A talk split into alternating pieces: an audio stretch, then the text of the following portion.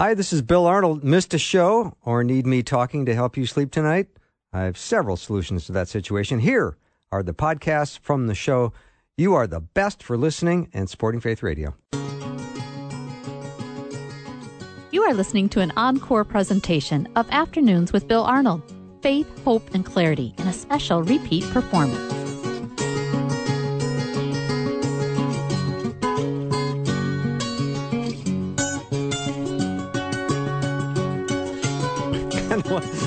And a warm welcome to Afternoons with me. I'm Bill Arnold, and today is uh, that lovely hour of the week where we talk about someone from the Old Testament. Dr. Peter Kapsner and I are always uh, happy to be doing this together and talking today to Dr. Jarrett Stephens. He serves as senior pastor of Champion Forest uh, Baptist Church in Northwest Houston. And I tell you, last time he was on, we just couldn't get enough. And now this is, I think, his third time on. Yeah, Jarrett's been great. I mean, it, welcome back every time, right? It, the way he's able to unpack the biblical text in, in a way that's um, both has the depth, but also our ability to follow the story. He, he just has an unusual ability to, to tell these stories of the Old Testament in a way that really hits our lives. I, I love having him yeah. on. Last time he was on, Peter, I don't know if I shared this with you, but my IQ went up nine points. Well, did it? Did it? Yeah, yeah I, am not at all surprised. Like, I have noticed your use of three and four syllable words yeah. far more effectively yeah. since that time. And that's yes. all verified yeah. by a medical um, non professional. I, I, I, bet it is. you, t- you took a quick a quick quiz on, on YouTube, did you? No, I didn't. I talked to someone in person. Really? And, they, said, and they did verify. Wow, wow. 9 you're, points. You're smarter. Wow. And I said, well, I talked to Dr. Jarrett Stephens. He does make us that way, though, He's doesn't he? Best. And this is a great example today. The character we're going to talk about today, I feel like I should know a lot about, but, you, but I actually don't. I genuinely don't. But I, you don't. Yeah, I will be revealed as, as an Old Testament fraud on this episode because I think I do know a lot about this character. But, but you don't. You nope. asked me if it, if he rhymes with Midian. I, this is how uninformed you are. yeah, no, I the the fraudulence is in full display today yeah. in terms of this. Yeah. But you said something about a fleece, and I think he also like has he has to go buy a uh, uh, some kind of water, and he, and he has fewer Yeah. soldiers as he goes by. So we're it's going gonna be let, interesting. we're gonna let Jarrett handle that. yeah, I think that's that's You beyond just- my pay grade just for sure. turn his mic off. We'll be fine. Okay.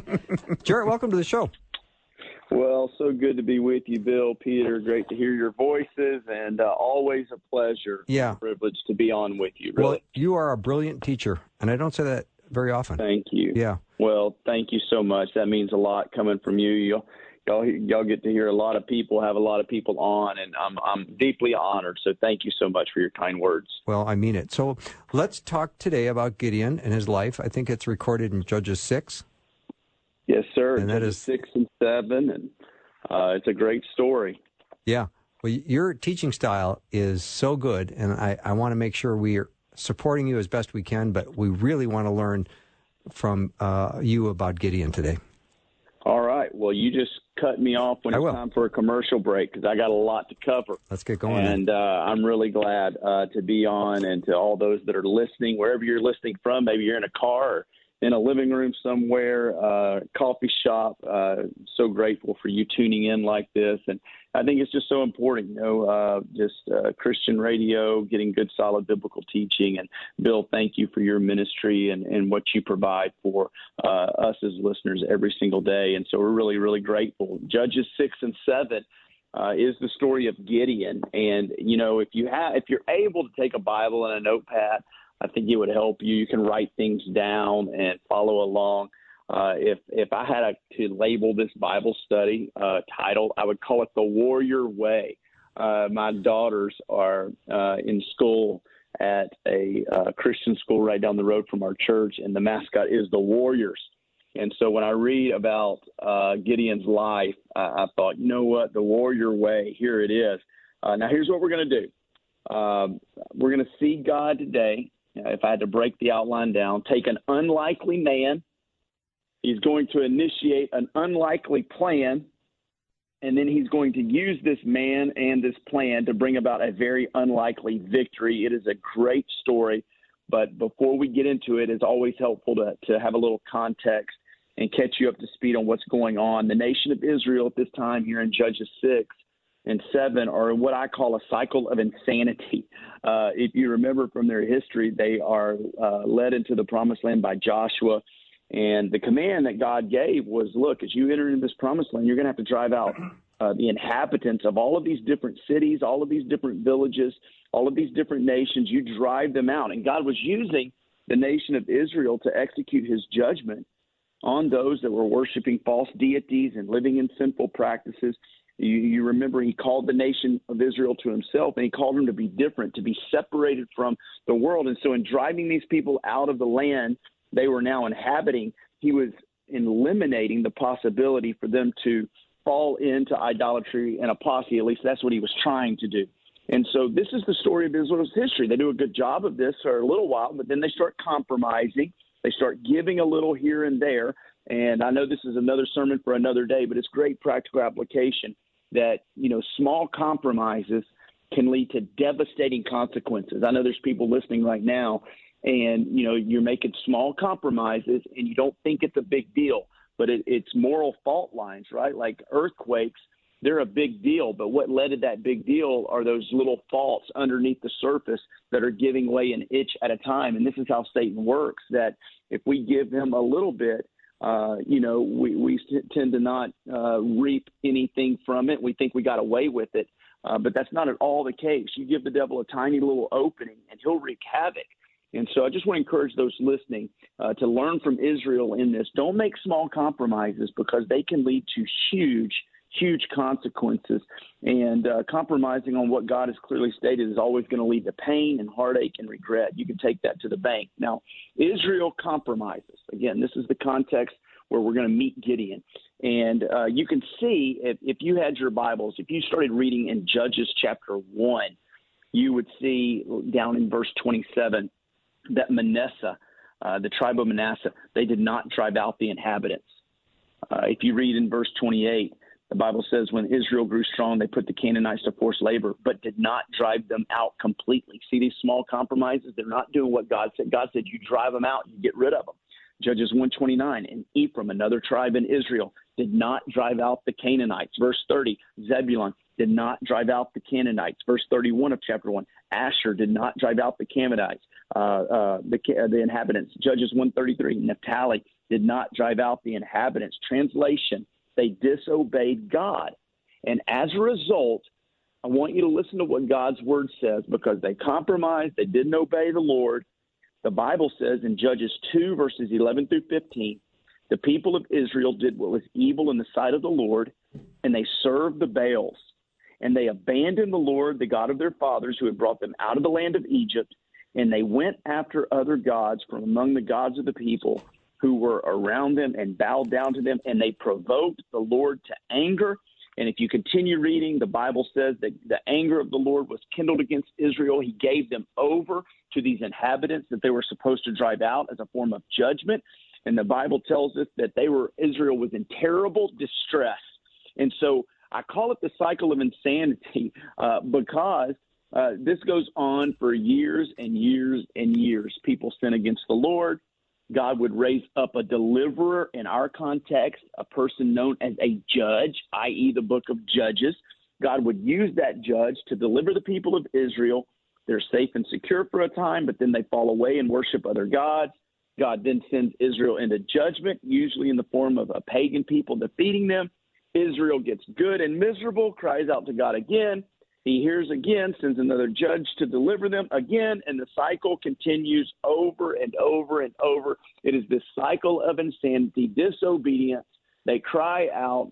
God raises up a judge. He delivers. They're good for a while, and they enter in sin again. And this is the context where we meet uh, this man by the name of Gideon. For seven years, a people called the Midianites have been handing it to Israel. They have overcome them, oppressed them, again, just as a form of judgment against Israel for their disobedience. I tell people the Midianites were treating uh, the Israel like the Astros treat some other baseball team down here in Houston. Uh, just rolling them up, doing them wrong in the worst of ways. And it's even described in Scripture, Judges chapter 6. The Bible says the people of Israel did what was evil in the sight of the Lord, and the Lord gave them into the hand of Midian for seven years and the hand of Midian overpowered Israel. And because of Midian, the people of Israel made for themselves, this is how bad it was. The people of Israel made for themselves dens that are in the mountains and caves. Uh, whenever the Israelites planted crops, the Midianites and the Amalekites and the people of the east would come up against them, and they would encamp against them and devour the produce of the land. Uh, you know, they, they were just bullies toward Israel. And the Bible says they would come up in verse 5 of chapter 6 and they would be like locusts in number. Both them and their camels could not be counted, and they laid waste to the land as they came in. And Israel was brought very low because of Midian. And the people of Israel cried out for help to the Lord. And it's this point that we meet Gideon. And when we read about Gideon, I just want you to listen to how he sees himself, how he refers to himself. He does not in any way come across like a warrior for God that we're talking about. Uh, he doesn't come across as a warrior in any way. You're not going to think that God could use him in any significant way. And this is why I refer to him in this first part of this study day as an unlikely man. And so we meet him in verse number 11. The Bible says, Now the angel of the Lord came and this is most likely because of other places we see the angel of the Lord showing up, the pre incarnate Christ. He shows up and uh, he's uh, Gideon, the Bible says, is beating out wheat in the wine press to hide it from the Midianites. And so I want you to notice from this passage of scripture that Gideon is, first of all, he's scared for his life. He's hiding out uh, in a wine press, uh, beating out the wheat. If you're a farmer, you didn't beat out wheat inside. You did that on the outside because the wind would blow the chaff away and leave the kernels of wheat to fall to the ground. And so typically you do this at a higher elevation in order to catch the most amount of wind on top of a hill or on top of a mountain. Well, Gideon, he's not in a high elevation threshing wheat, but instead he's at the bottom of a hill inside a wine press. It'd be the equivalent of us, uh, Bill, Peter, it'd be the equivalent of us taking our, you know, maybe a rug and uh, or maybe our car seats and taking them in instead of beating them outdoor to get all this dirt off of them, we take them inside the house and and shake them out. Uh, it doesn't make sense, but the scripture says he's doing this because he's scared for his life. In fact, verse 11 says he's hiding from the Midianites. And so you have this young man here that's scared for his life. He's extremely insecure Verse 12 says, The angel of the Lord appeared to him and said to him, The Lord is with you, O mighty man of valor. Now, this hmm. has been. This has always been funny to me because Gideon's hiding out for the fear of his life, and the angel of the Lord shows up and says, "You're a mighty man of valor." Wow! And I'm thinking Gideon probably turned around and looked, and who's who's this angel of the Lord talking to? Yeah. Uh, and but you know the the word valor in the in dictionary it it means great courage in the face of danger, hmm. especially in the battle. And uh, what the angel of the Lord was saying is, Gideon, you're a warrior, but that's not Gideon. I mean, I've got to imagine Gideon saying, "What are you thinking?" But you know, before we go to our first commercial break, I just want to emphasize: isn't this just like God? Uh, he sees things in us that we don't see in ourselves. He speaks words of life over us, words of potential over us. He sees who we are uh, when we allow Him to get a hold of our lives. You know, when Jesus first saw Peter, he, it was Simon.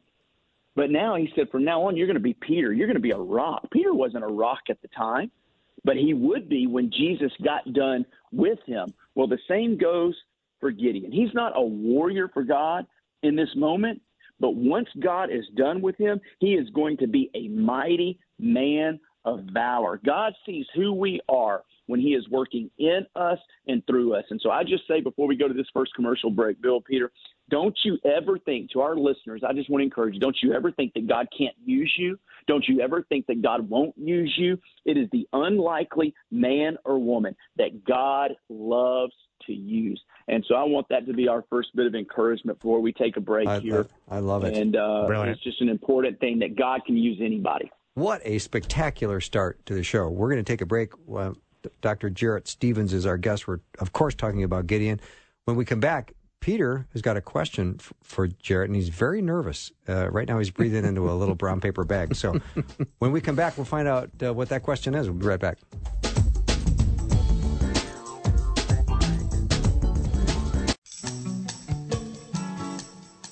You are listening to an encore presentation of Afternoons with Bill Arnold Faith, Hope, and Clarity in a special repeat performance.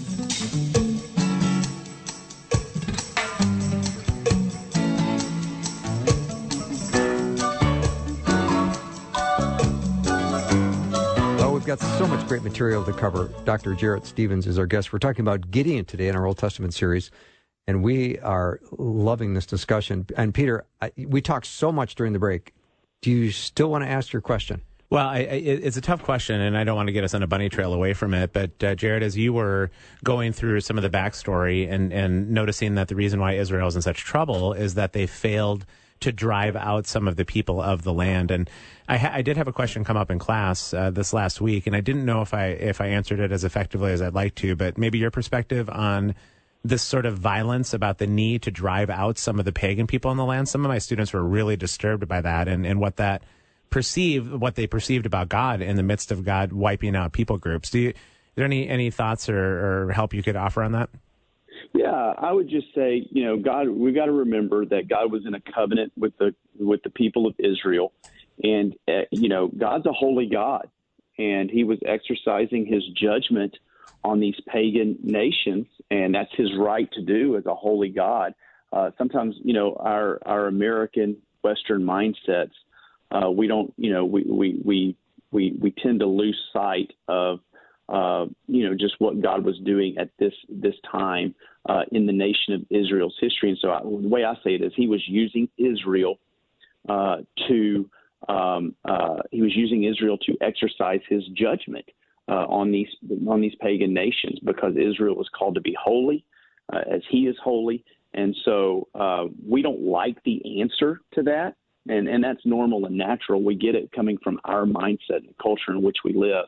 But in the times of the Bible, that's that's especially in the early times when God is uh, creating a people for Himself. This was their he was this was this was the the, the God ordained plan uh, for the people of Israel. They were they were going to settle in this land, the promised land, and in order for them to uh, be holy and be the consecrated people God had called them to be, He called them to drive out uh, these uh, pagans, and that's how he exercised his judgment. And so, you know, I would parallel it to this. Today, he doesn't ask us to drive out people groups. You know, that's not what he asks us to do. He doesn't have to. He doesn't uh, use a certain nation, uh, uh, you know, a particular specific nation to exercise his judgment.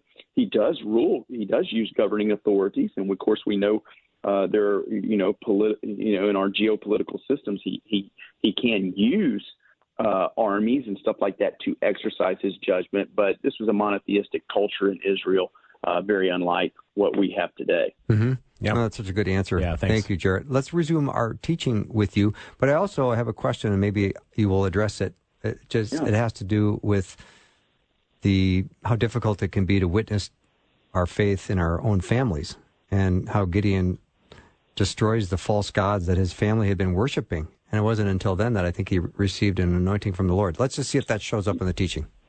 Yeah, yeah, absolutely, and we can touch on that, and I'm going to come back uh, to that at the very end. Okay, good. Uh, so, yeah, we will touch on that. Um, so, you know, we're talking about Gideon being an unlikely man. Uh, God shows up, the angel of the Lord calls him a mighty man of valor, and uh, you know, Gideon doesn't think that. He's from the tribe of Manasseh.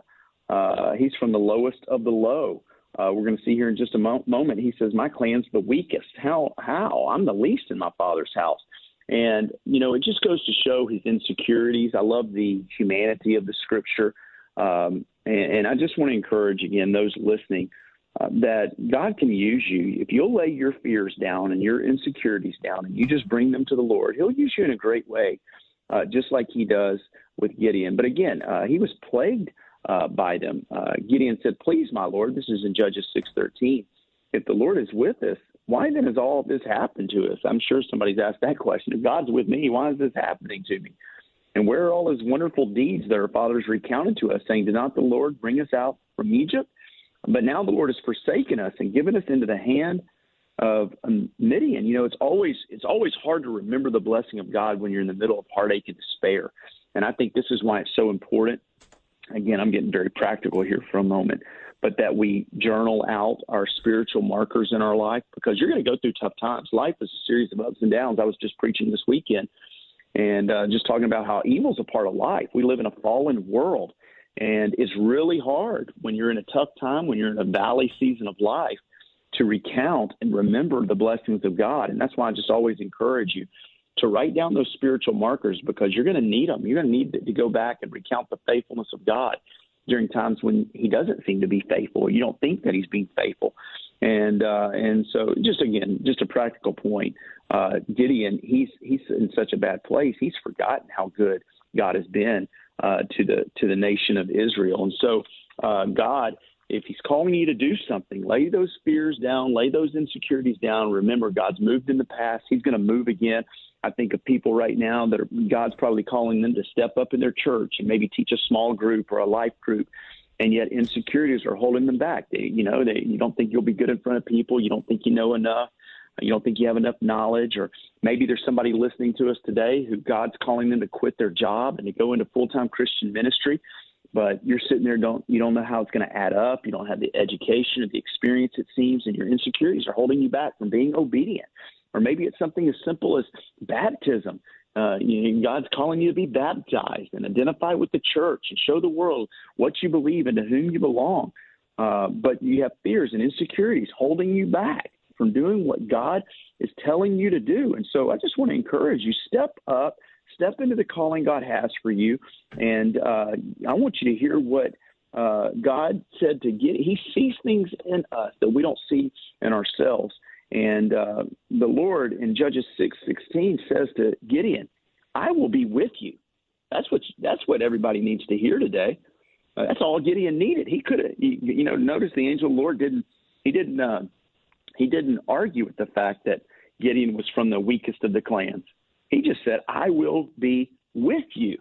And uh, to me, that's the greatest promise in all of the Bible that God will be with us.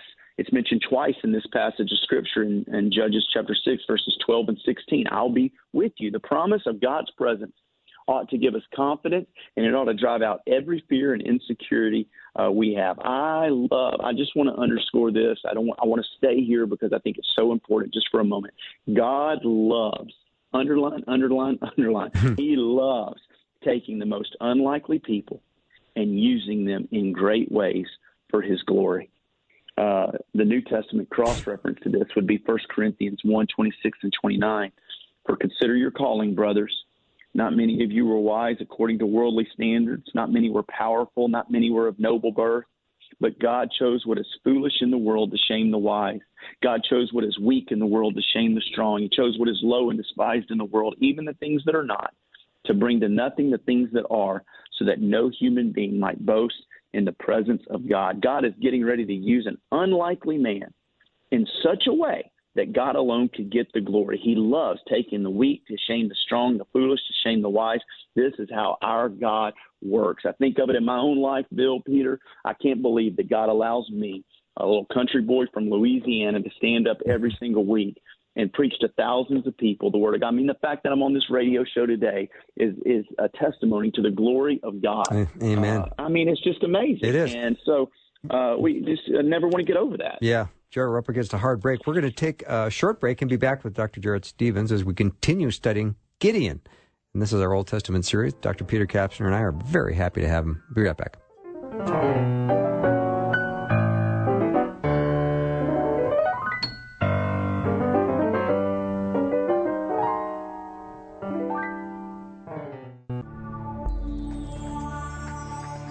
You are listening to an encore presentation of Afternoons with Bill Arnold faith, hope, and clarity in a special repeat performance. Let's get it started. Jump in your car. Yeah. What's for dinner? It's the afternoon show with Bill Arnold. We're back with Dr. Jarrett Stephens. He's the senior pastor of Champion Forest Baptist Church in Northwest Houston. And we're always so happy to have him on. And Peter, uh, Peter Kapsner is also with me as we continue our Old Testament series, which we've been doing for a long time, and we're going to continue doing it. But Jarrett, right before we went to break, I think you had mentioned a verse in 1 Corinthians, and a listener said, "What's that verse?" 1 Corinthians 1, 26 through 29. Perfect. Thank you for that. And uh, yeah, it's great. The, God chooses what is low and despised to bring to nothing things that are. So uh, that's what we're talking about. God chooses unlikely uh, people. And in, in Gideon's case, he was an unlikely man. I want to jump into the second part. Now we're going to see that God works an unlikely plan. Now, uh, God, we know, works in mysterious ways. All of us have heard that. Your grandmother probably said something something happened in your life. She said, God works in mysterious ways. Well, just think about it in Scripture. I mean, David kills a giant with a slingshot and a stone. Uh, an entire nation, think about when uh, Israel was in slavery, escapes from Pharaoh by splitting the sea. Uh, you, you get your first when they when the nation of Israel goes into Jericho instead of going to war, what do they do? They march around the city with the band. I always didn't understand that. You know, it'd be like going into a football game and you send in the band uh, for, for victory, and and and that's how God works. Uh, he uses Elijah, a guy from the the backwoods of nowhere, uh, and uses him to call down fire from heaven. You see it over and over and over again. That God works in mysterious ways. He loves using unlikely plans. I always think of that verse in Isaiah 55 verse 8 and 9 God's ways are not our ways, his thoughts are not our thoughts. And uh, this is the plan for Gideon here.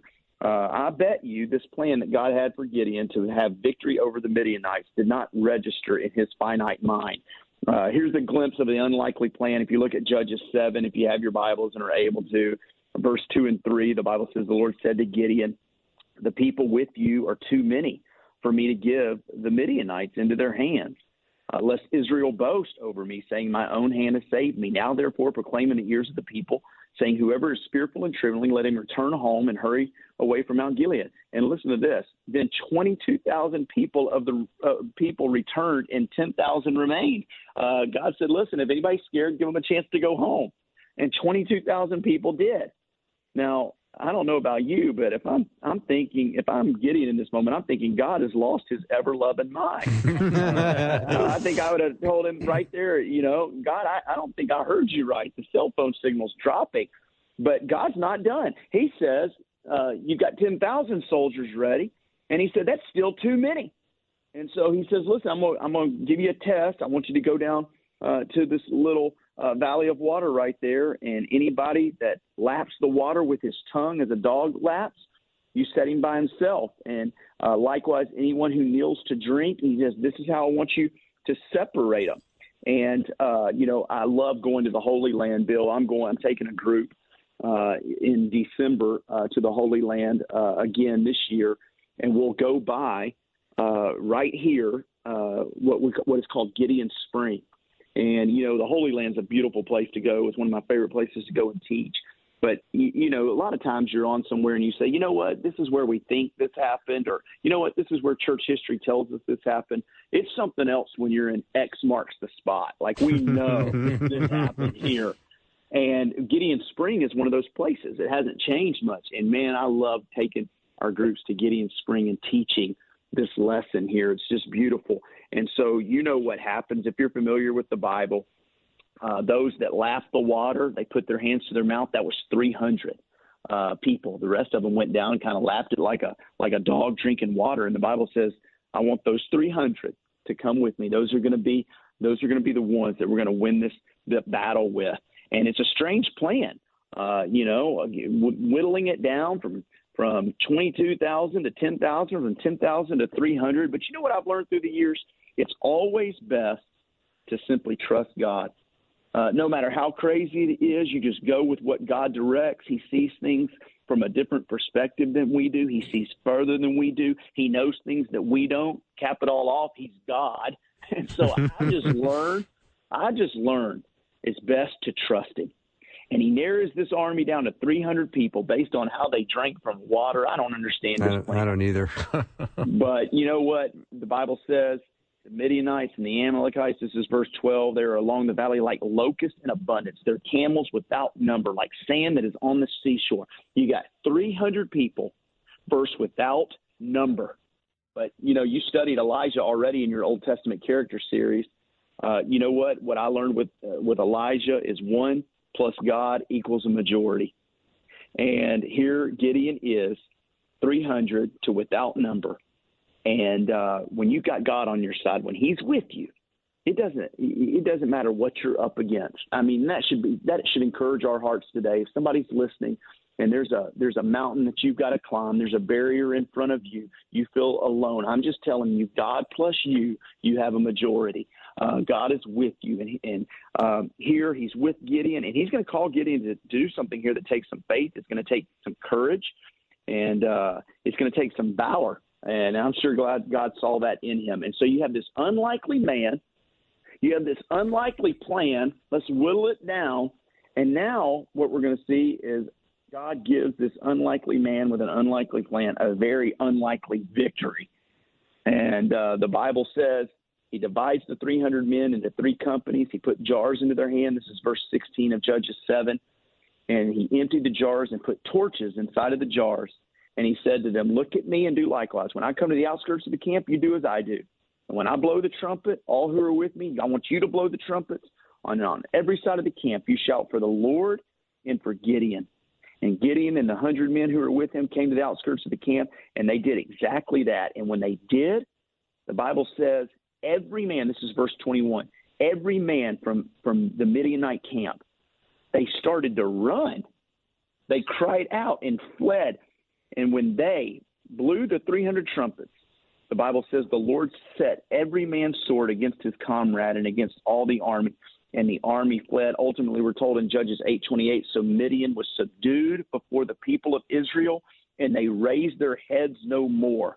And the land had rest for 40 years in the days of Gideon. An unlikely man, an unlikely plan brings about an unlikely victory. And this mighty warrior who didn't think he was a war a warrior at all ended up winning this great battle uh, today, uh, this great battle that day that we're still talking about today.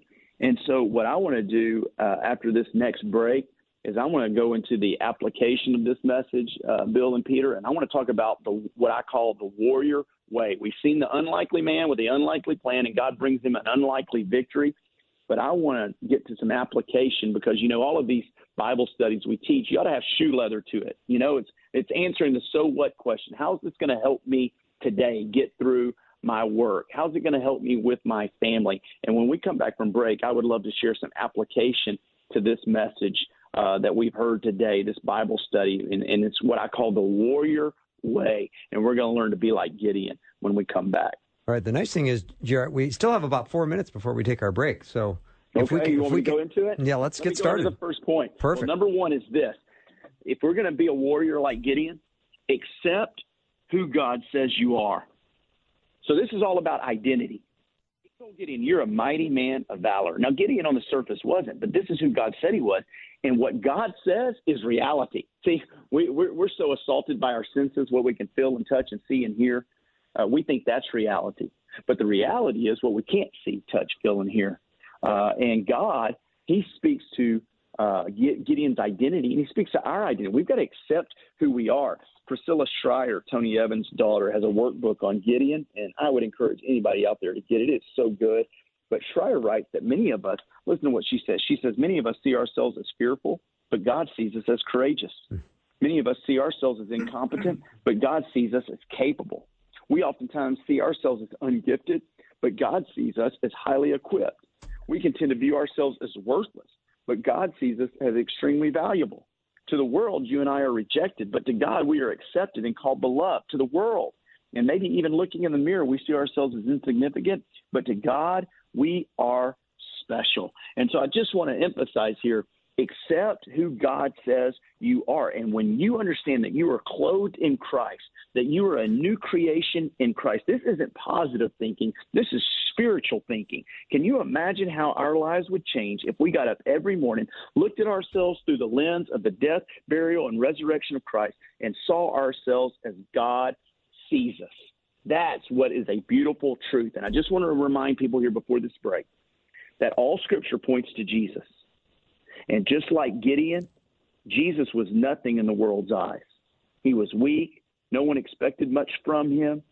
And just as God gave the Israelites victory in an unlikely way, God gave us victory in an unlikely way by sending Jesus to a cross. God used Gideon to break the yoke of the Midianite people. He used Jesus to break the yoke of oppression and sin on the cross and in the resurrection. So uh, the first point of this warrior mentality, if we're to if we're to walk in the warrior way, it is to understand uh, who we are in Christ and that just like Gideon won this battle in an unlikely way, Jesus went to the cross and won the battle for our souls in an unlikely way by shedding his blood. And it's when we give our lives to him that we can truly have an identity in Christ that keeps us secure so that we can move forward by faith in the days ahead. And Jarrett, when we talk about identities like that, we get so many messages, uh, even from friends uh, of ours from time to time, just about our identity. And so we, we kind of have to sit in this uh, maybe day in and day out for a while until this really sinks in, I'm guessing. Well, it's where your time alone with the Lord is so important uh, because uh, you know, to your point, uh, we wake up and we've already got noise coming in radio, podcast, TV. It's always noise, social media. And it's your time alone with the Lord where you slow down and you open up God's Word and you get what God's Word, who He says you are. It's Romans 12, 2, right? Don't be conformed to this world, but be transformed by the renewing of your mind. And so we can only be transformed when we give our mind to God's Word. John 17, 17, thank God, Jesus said, sanctify them by your word. Your word is truth. And so we are set apart and we realize our identity when we give ourselves to God's word, and we've got to do it every single day. So good. So good. We're going to come back with more applications from the story of Gideon. Dr. Jarrett Stephens is our guest. We'll be right back.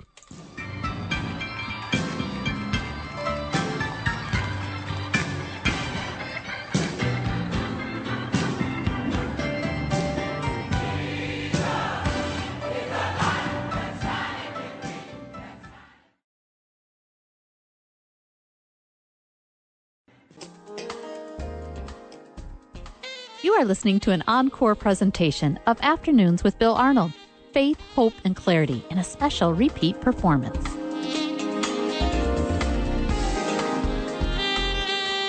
We're back with Dr. Jarrett Stephens. We're talking about Gideon today, and we're talking about practical applications, which I love. We already already covered one, and that is uh, that our identity in Christ is so important.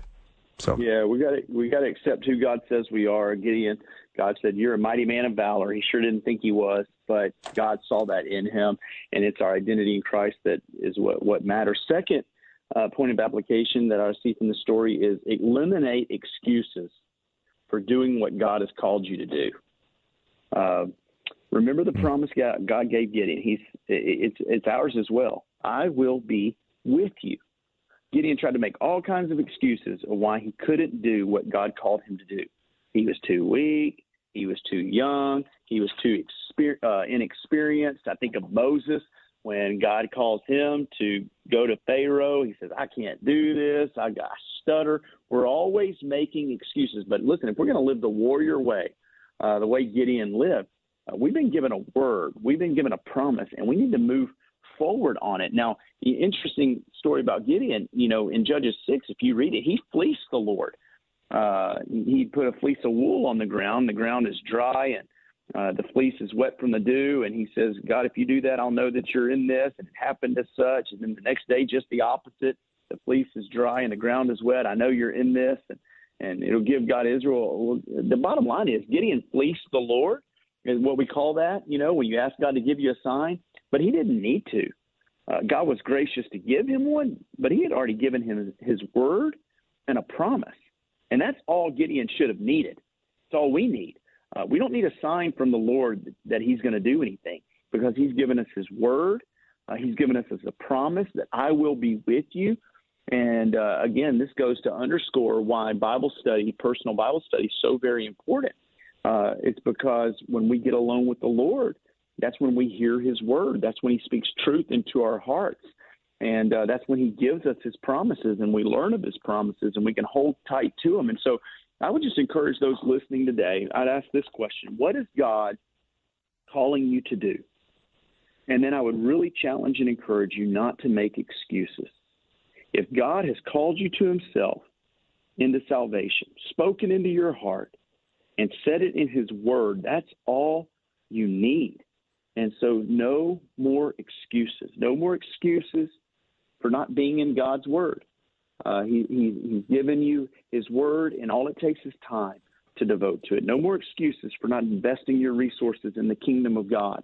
Um, this is something that He calls us to do. No more excuses for not using your spiritual gift in the body of Christ. No more excuses for not sharing the gospel with your neighbors and friends and coworkers that don't know Him. The warrior way is to live with no excuses. Uh, Gideon had a word from the Lord uh, I will be with you. And we have that same word. And so we can go forward in faith and we can eliminate excuses. The third application is to face your fears by acting on faith. Face your fears by acting on faith. Now, look, for there to be faith, fear is always going to be present. It's what makes faith faith. Uh, Gideon had to face his fear, and I wish I had time uh, to go into this, but uh, I don't. You mentioned this earlier, Bill, Peter. One of you talked about Gideon.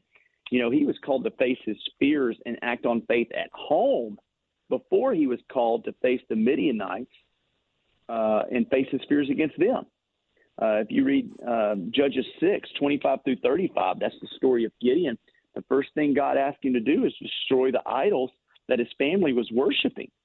And so he had to face his fears and act on faith there and be obedient there and win the victory in private there before he ever won this public victory uh, with the Midianites. And that's a great lesson for us to learn that, listen, all of us want these public victories, but we don't get public victories if we don't have private victories. Uh, you know, uh, a public victory for me, uh, preaching a, a, sermon in front of people, that's a public victory. Uh, if I do it right and do it well and do it as unto the Lord. But I don't get a public victory if I don't have a private victory first by spending time alone with the Lord in prayer and asking Him to anoint that sermon and asking Him to fill me with His presence and asking Him to uh, uh, speak through me in a, a way. You know, private uh, victory precedes public victory. And some of us, uh, we look good in public, but we're losing the game at home in private. And I just want to encourage uh, everyone listening that our private lives ought to line up with our public lives and before we can ever do anything in a consistent way in a public manner, uh, we better be living it out in a private manner. And Gideon teaches this. Uh, he moved by faith. And incidentally, it's in why he's in the hall of faith in Hebrews chapter 11. Uh, the Bible mentions Gideon right there in Hebrews chapter 11. Uh, and so uh, I love to think about that idea of facing our fears by acting on faith. I often tell people that when you face a fear, you ought to think Christmas. Think Christmas. What is Christmas? Christmas is God is with me because Christ came to earth. God is for me because Christ came to earth. And God is in me because Christ came to earth. So when you face a fear, whatever it may be, and I know there's a lot of different fears, they come in all shapes and sizes uh, the fear of the future, the fear of the unknown. Maybe there's somebody out there, you got an, a surgery or you're waiting for a call back from that doctor and you're facing those fears. I want you to think Christmas because God is with you, God is for you, and God is in you. And when you realize that and you act on faith, you can face any fear that may be coming your way. So the warrior way is to accept who God says you are, eliminate excuses for what God's called you to do, face your fears by acting on faith, and then finally, uh, the warrior way, be obedient and leave the consequences with God. If God is calling you to do something, say something, stand up for something, and you know it's God, He's confirmed it by His Word, He's confirmed it by seeking godly counsel with other believers, He's confirmed it in your heart. You've prayed about it, gotten a word from uh, of promise from Him, then you can be obedient and with confidence leave the consequences uh, to Him. You know, uh, I love the old hymns. I love the new songs, but I grew up in the church, Bill and Peter, and man, those old hymns that I learned as a kid have stayed with me all of my days. I used to love on Sunday nights. We'd have those hymn sings, and people in the I grew up in a small congregation, and you could they just said scream out which number you want to sing, and they'd turn to the hymn and we'd sing it. And uh, one of those old hymns was called "Trust and Obey." And when I talk about being obedient and leaving the consequences to God, that's what that's what Gideon did. And I think of that old hymn we used to sing, "Trust and Obey." When we walk with the Lord in the light of His Word, What a glory he sheds on our way. While we do his good will, he abides with us still and with all who will trust and obey. Trust and obey, for there's no other way. I'd like to add here it's the warrior way. Trust and obey. It's the warrior way to be happy in Jesus. There's no other way to be happy in Jesus but to trust and obey. And so we can know God always, always, always will honor our obedience no matter how hard it gets. And uh, we can just leave the consequences to Him and uh, know that He'll take care of it. So this is just a glimpse of Gideon. I mean, there's so much here when you begin reading Judges chapter 6, chapter 7, and even into chapter 8. Uh, but I love studying uh, this man's life and just what we learn uh, from him. These are just a few of the uh, uh, things that we learn from these two chapters. I've been taking so many notes, Jarrett, and I love an unlikely man with an unlikely plan and an unlikely victory. Yeah. Yep. That's it. Well, and it speaks to the upside down values uh, uh, uh, from which the kingdom is often operating, right? Like the things that we value in terms of people's stature or their maybe their fancy degrees and their fancy resumes and maybe they're super charismatic. Like we're we're talking about an entirely different value system that's in this story. That's right. You know, you think about how God picked out the king of Israel. Uh, he told, uh, "Don't you look at the outer appearance, right? Man looks at outer appearance, but God looks at the heart."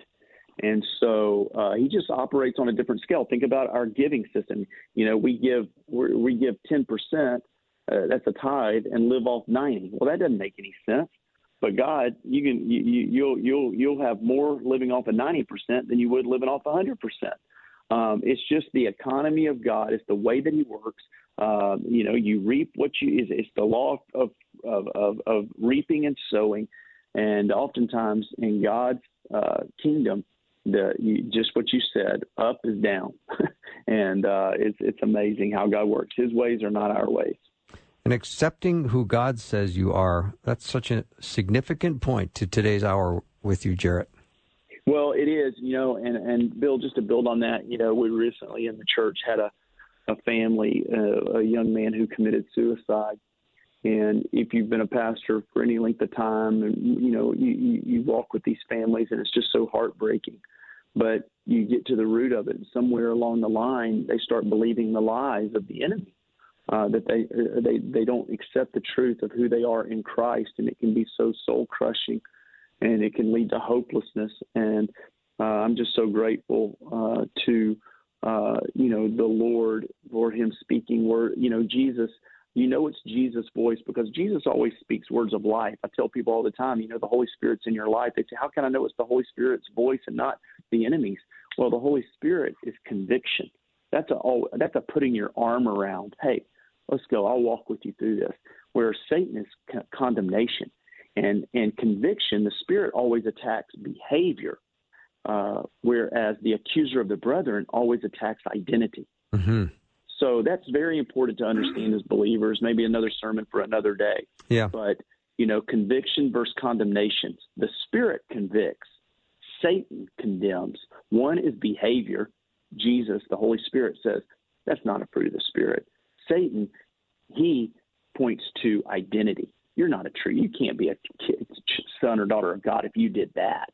And so it's two different things: conviction and condemnation condemnation is always coming from the enemy and it's always toward our identity. And so that's why it's got to be, we got to be very important, make sure we're in the Word and we're learning who we are in Christ and taking it to heart and believing it. Yeah, Jarrett, I want you on regularly, so come on again. I love having you on the show. I know Peter does too. I learned so much today. Thank you once again. Well, always an honor to be with you, and I mean that. Thanks so much for allowing me the opportunity. Thank you so much. Dr. Jarrett Stephens has been our guest. He's the senior pastor at Champion Forest Baptist Church in Northwest Houston. That's all the show we have for today. Peter, what a great hour. Yeah, there's so much in there. This is a great example of one to listen back to again to kind of pull out some yes. of those incredible. There's so many nuggets that he gave us. I will that. be doing that as well. Indeed. All right, that wraps up our show. Have a great night, everyone. See you tomorrow.